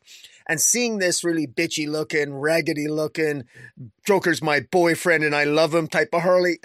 it's I'm, I have to admit I kind of miss that a little bit. You know, sometimes I, I like I like the little psychopathic Harley once in a while. Why not? Um, and uh, you know, and the opening the opening pages show Harley being captured by someone. Somebody has captured her and is not letting her go and is using her to sort of lure in the Joker. And meanwhile, there's an ex cop named Ryan Lang who's been murdered. And uh, through a, and he's been murdered, and his head's been ripped off, his limbs have been pulled off. Batman investigates only to find out that he discovers that Joker's DNA is, uh, and as long uh, as well as this cop's DNA is mixed in with the body of a, of a vagrant, and not sure what's going on, but there's these creatures that look like radical, monstrous versions of the Joker that are going around, and they're creating havoc in Gotham. And in the midst of all this, Joker comes to Batman and says, I need your help because somebody took something really important to me. He doesn't say they took Harley. He says somebody took something that I that is that I own. You know, of course it's Joker. He's he's not going to refer to a human. He's of course he's going to refer to Harley as a as a thing. Uh, he doesn't say it's Harley, but we know it's Harley from the beginning of the issue. So it's a nice callback to the beginning of the issue as and throughout the issue, fantastic, gorgeous art as Batman does battle against these creatures and um, as is common in a lot of the, the best Batman stories, I, I love watching a long. I know it's kind of tropey. We see it a lot, but damn, I love it anyway. When Batman's fighting an opponent, uh, fighting an opponent, and you you get the inner inner voice of Batman, you know, trying to figure out his opponent's moves and and you know and noticing when his own bones break and what have you. I just love that because it, it just it, it it pulls me in. It pulls me into the uh, it, into the fighting and it makes me feel it gives me the illusion that there's a part of me that's fighting along with Batman and I just love that and the, the, art here is just fantastic uh, we're in the midst of uh, this is this is abs- this does have a 90s feel to it to me or at least early 2000s and in all the good ways in all the good ways Marc Silvestri's art is fantastic uh, Catwoman here, there's a one page uh, where Catwoman does show up briefly. She looks absolutely gorgeous. I hope she's going to be in this series more, just so I can see Marc Silvestri draw her. I can't wait till he draws Harley again. Actually, I would love to see. I, I hope this comes out in a nice hardcover, uh, so I can enjoy the whole damn thing and maybe even oversize this sucker because you know this this might be one of those things where you know I don't think the story is going to necessarily break any new ground, but the art is you know there's Marc Silvestri is he's Jim Lee level in many ways. Uh, at least he's he's very Jim Lee ish. And so I think that in itself is going to get a lot of people's attention. But I really enjoy this for an opening issue, and the art alone has me coming back for more. But I have to admit, so does the very bitchy, psychotic Harley. Yeah, I think 100% it's going to be. I mean, it, they're not. They're, they're paying have been paying Marc Silvestri for years to work on this. So I'm sure they see it as a, an investment. This is an evergreen title, something that's going to be in print um, for a long time in a collected edition. So I'm, I'm sure it's going to get an absolute edition, hardcover. Um, what is it they call it when it's um, absolute. when they uh, not absolute absolute's like oversized, but right. sometimes they'll do like where it's just the pencils and inks. Oh um, yeah, I like I can't remember what they call it. Artist edition or something. Or? Yeah, yeah. Anyway, uh, I would definitely expect that. Uh, all right, up next we have the Joker, the man who stopped laughing, issue number two. This is from writer Matthew Rosenberg. Carmine Di Giandomenico is the artist, Arif Prianto on colors, Tam, Tom Napolitano on letters. Uh, there is a backup by Rosenberg with art by Francesco, art and colors, I should say, by Francesco Francavilla and letters by Troy Peteri. Um, what did you think of this? I this this uh well this the premise of this entire story. Well, first let me start off.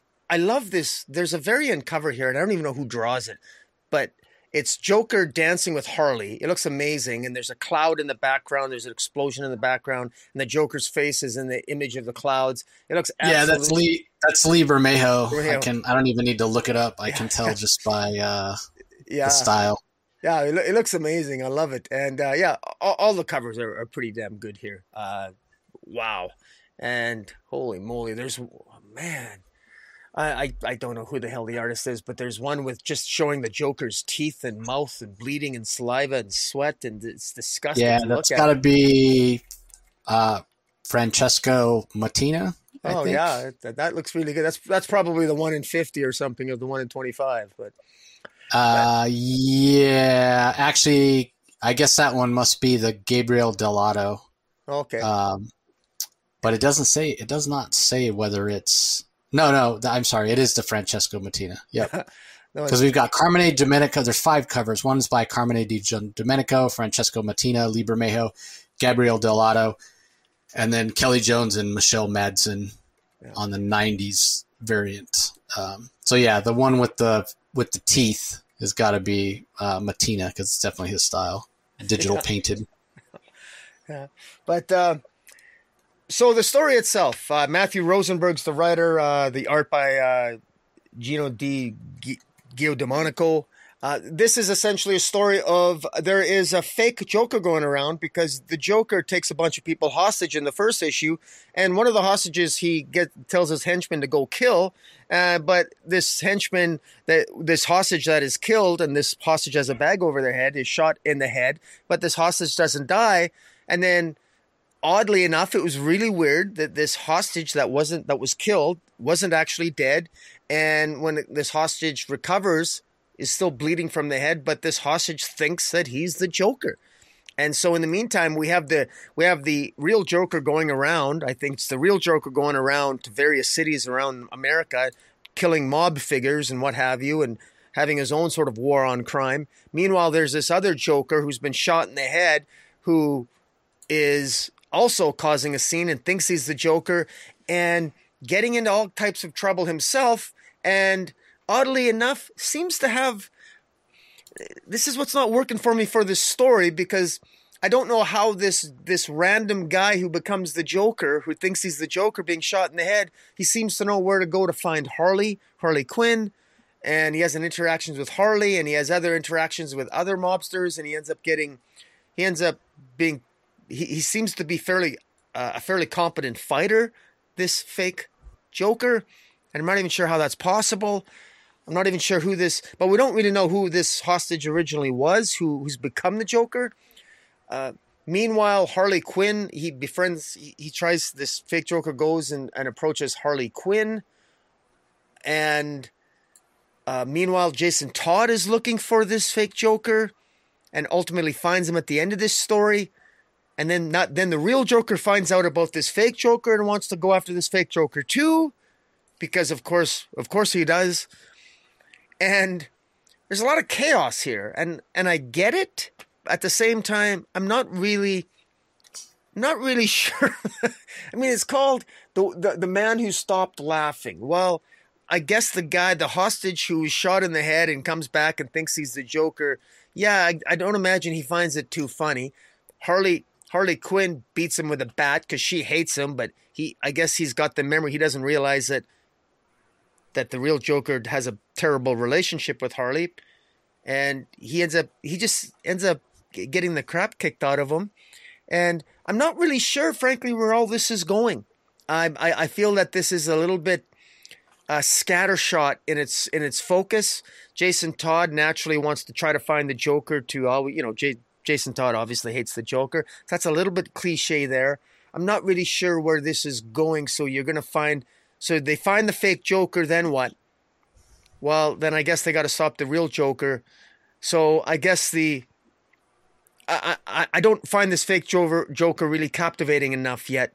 Uh, I feel like I'm missing sort of the hook.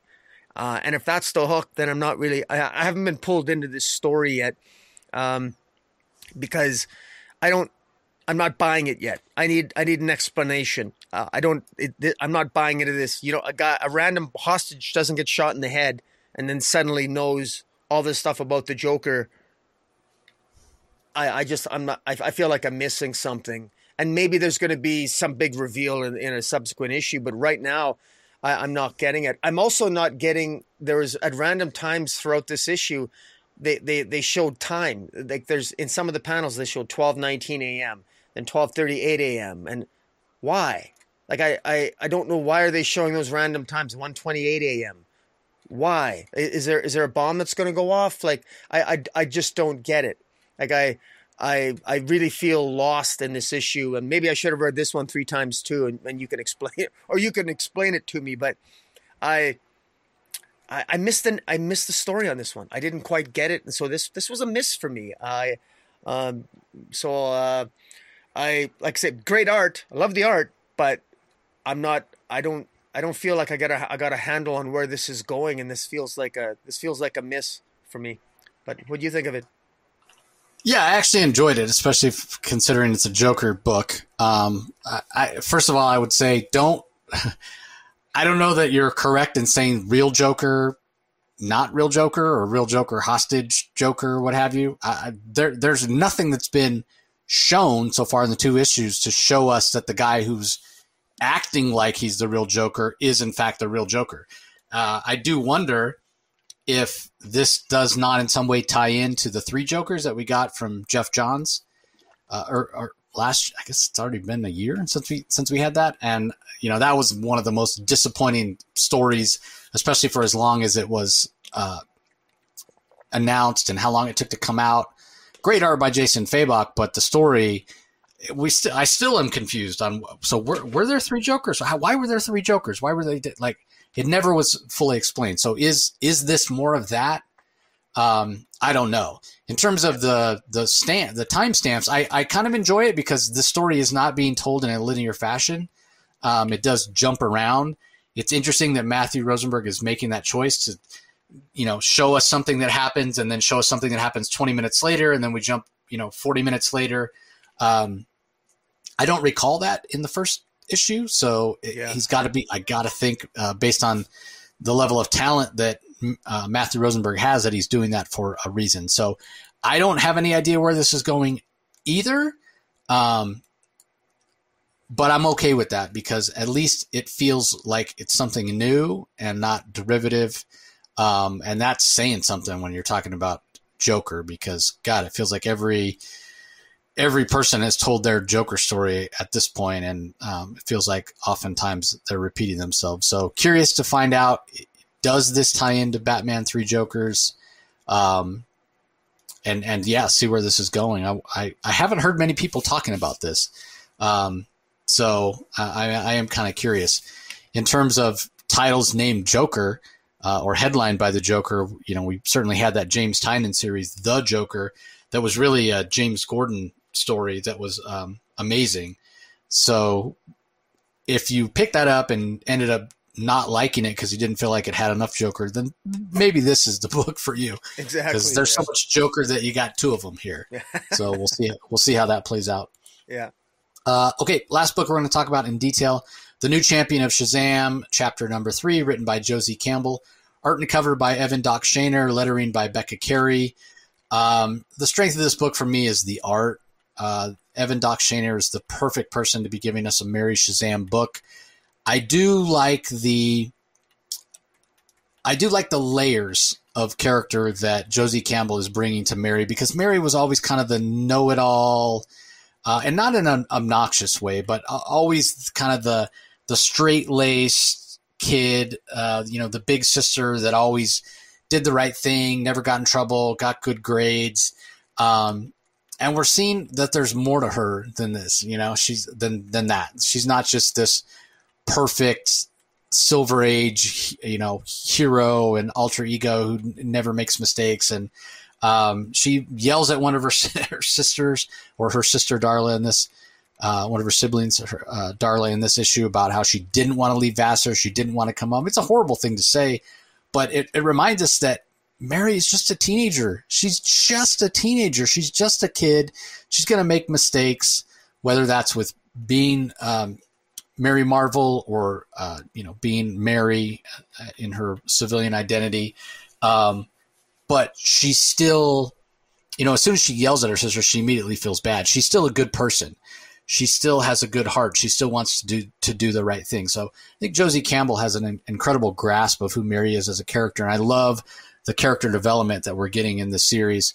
Um, and I also like the pacing that we've had. Um, it feels a little Silver Age in that it's been a very straightforward narrative, and as soon as Mary's um, one of Mary's professors uh, at the community college that she transferred to shows up here, you know right away that she's behind all the disappearances. Like it's so obvious, um, and I, I, I don't think it's we're meant to be fooled by Josie Campbell and Evan Shaner. I think um, they want us to know. They want it to be obvious to, to us, even uh, as a reader, even if it's not obvious to Mary. Um, so there's not any you know big surprises or big twists. Uh, that's not where the strength of this book is. The strength of this book is in the characterization and in the gorgeous art by uh, by Evan Shaner. So um, I'm a big fan. I've never really read that much Mary Marvel stuff or um, really been that interested in Mary Marvel before, but uh, but Josie Campbell's making me a fan. So uh, what are your thoughts on it? Well, first speculator alert. I think it's the first appearance by a character by the name of Babel, who is the yep. uh, villain here, and he's a cool-looking villain. Uh, kudos to jo- Josie Campbell. I think she did a good job here. I think he's very uh, potentially interesting character. This Doctor G character is a new villain as well, and she's been a, Doctor G is it's revealed she's behind uh, a number of uh, sort of a lot of number of people go, who have gone missing, including uh, uh, Mary Bromfield, otherwise known as Mary Marvel, uh, uh, or the new Shazam. Her her entire orphan family essentially went missing. Her parents have step or foster parents have gone missing, and it's because of this Doctor G. And uh, they're being utilized for, uh, I guess, for I guess experiments, obviously by the Doctor G. And it should also be noted that uh, this series began with Mary with Mary Bromfield going off to college in Vassar, Vassar College, and she had to come back to Philadelphia with her family when her family disappeared, and so she lost out on on going to call her first year of college, which is really unfortunate. And she also lost. Uh, she also had a talking rabbit that talked to her. There were some fun Silver Age moments, and uh, you talked about this comic book having a Silver Age feel, and it very much does. And that's why it's absolutely perfectly suited to have uh, Evan Doc Shaner as the artist because he's just I can't think of anyone better to capture that Silver Age sensibility uh, with that sort of innocence, but also with more of an adult modern day uh, artistic style that that really works so well for it. I mean, uh, Mary Bromfield is is the type of girl next door sexiness.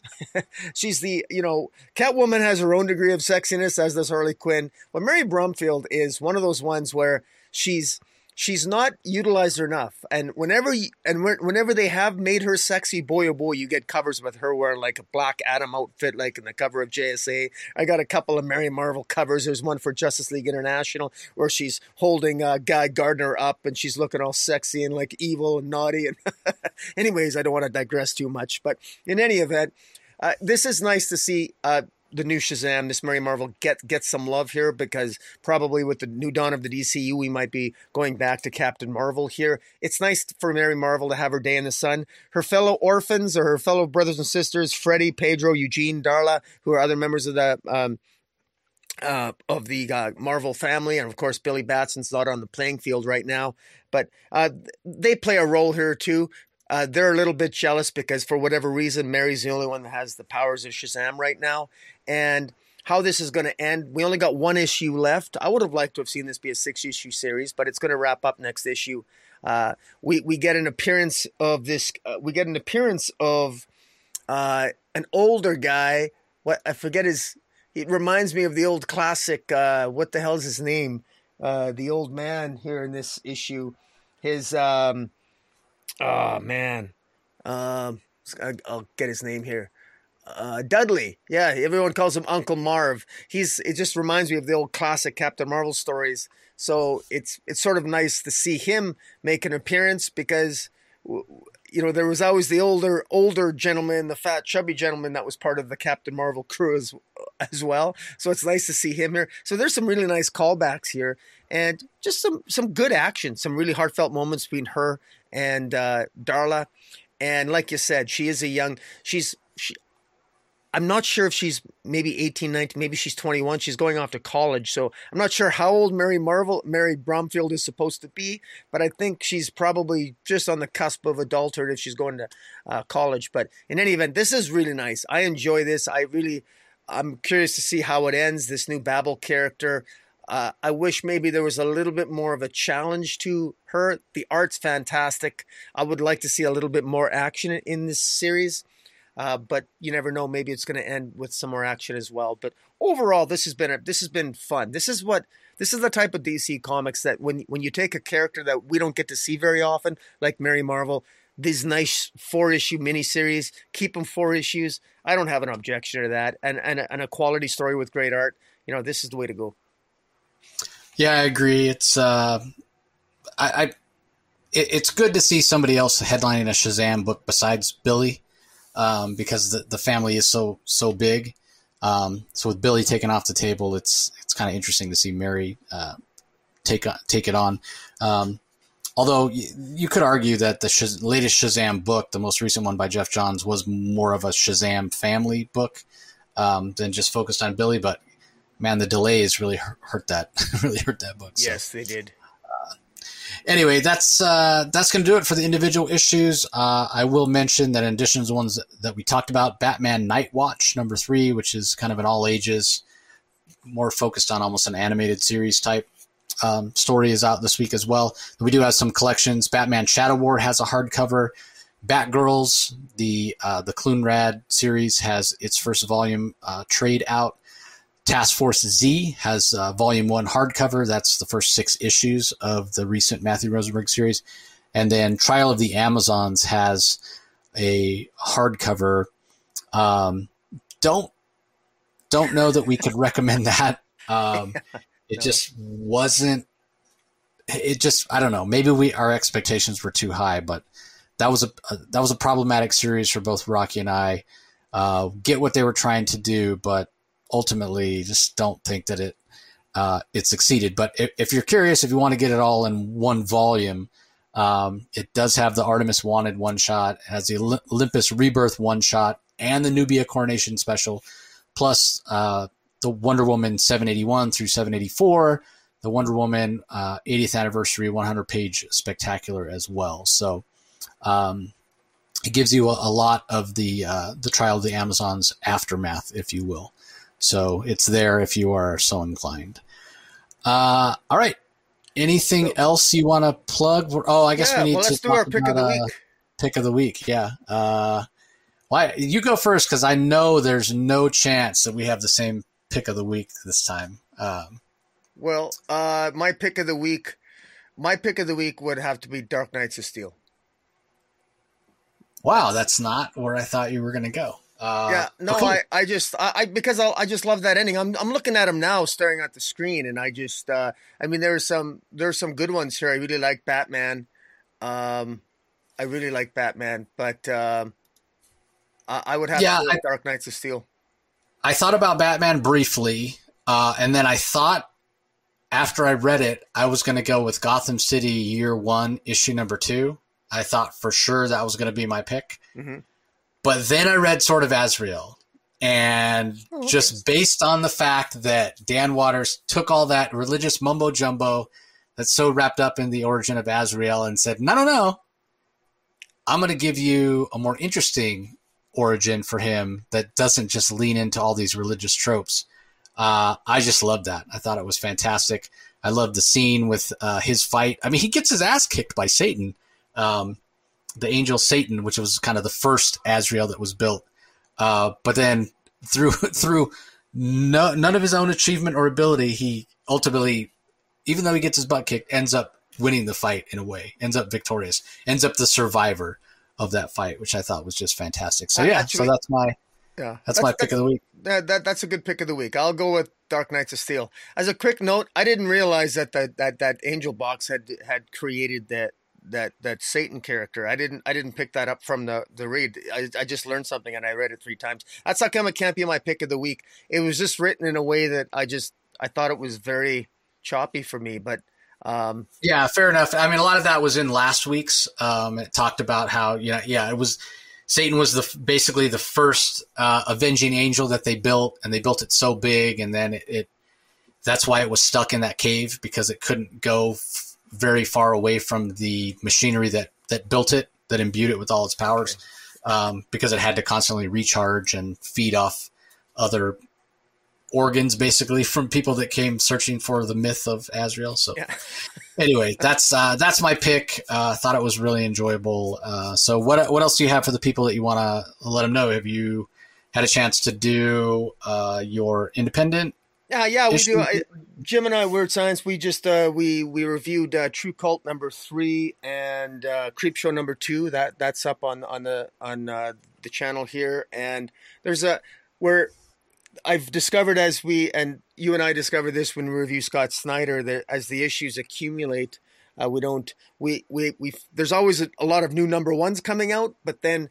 It, God forbid, if you really love a number one, you want to review issue two and three, and as they keep coming out, and so it's uh, there's always something more that I can review. So uh, I'm hoping that uh, I'm going to be pumping out just myself, uh, pumping out some extra independent titles that we don't have time to review. I might like review them, and uh, so yeah, we'll see. But beyond that, uh, uh, beyond that, it's a busy week for me at work. But uh, what about you? You got any interviews coming up or anything like that? Yeah, there's a couple of creator-owned uh, campaigns that are going to kick off uh, on Zoop.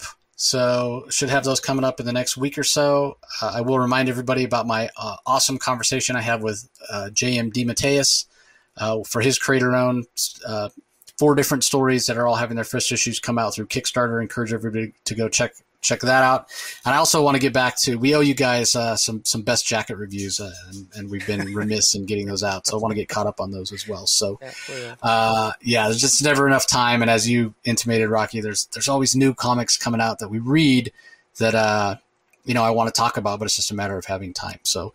Uh, that being said, we're going to wrap it up. Don't forget, everybody, if you're listening to the audio only version of this, be sure you head over to YouTube and subscribe to Rocky's channel comic space boom exclamation point ring the notification bell leave some comments uh, about what your favorite book uh, was this week or if you have any questions just leave them down in the comments below. Be sure you uh, subscribe so you don't miss out on any of the content. Conversely if you check us out on youtube all the time and you want to listen to our new comics wednesday episode which is spoiler free or any of the other interviews or content that comes out from the comic source just go to wherever you get your podcasts and uh, search for the comic source and subscribe. So that's going to do it for this episode, everybody. We appreciate your support as always, and we'll talk to you next time. Catch you later. You can find the Comic Source podcast on Spotify, Apple Podcast, Stitcher, Google Play, or whichever podcasting app you prefer. Please tell all your friends about us, subscribe, and rate us. The ratings really help with our visibility and our ability to reach new listeners, especially five star reviews on Apple. Also, be sure to visit us at lrmonline.com to join the conversation, access the show notes, and discover all our other great pop culture content. If you want to email us, the email address is thecomicsourceblog at gmail.com, or you can follow us on Twitter, twitter.com forward slash the comic source. Do a search for the comic source on Facebook and Instagram to follow us on those social platforms. All three spots are great places to find out when we release new episodes as well as follow all our convention coverage. So, once again, we want to thank everyone for listening, and we'll talk to you next time.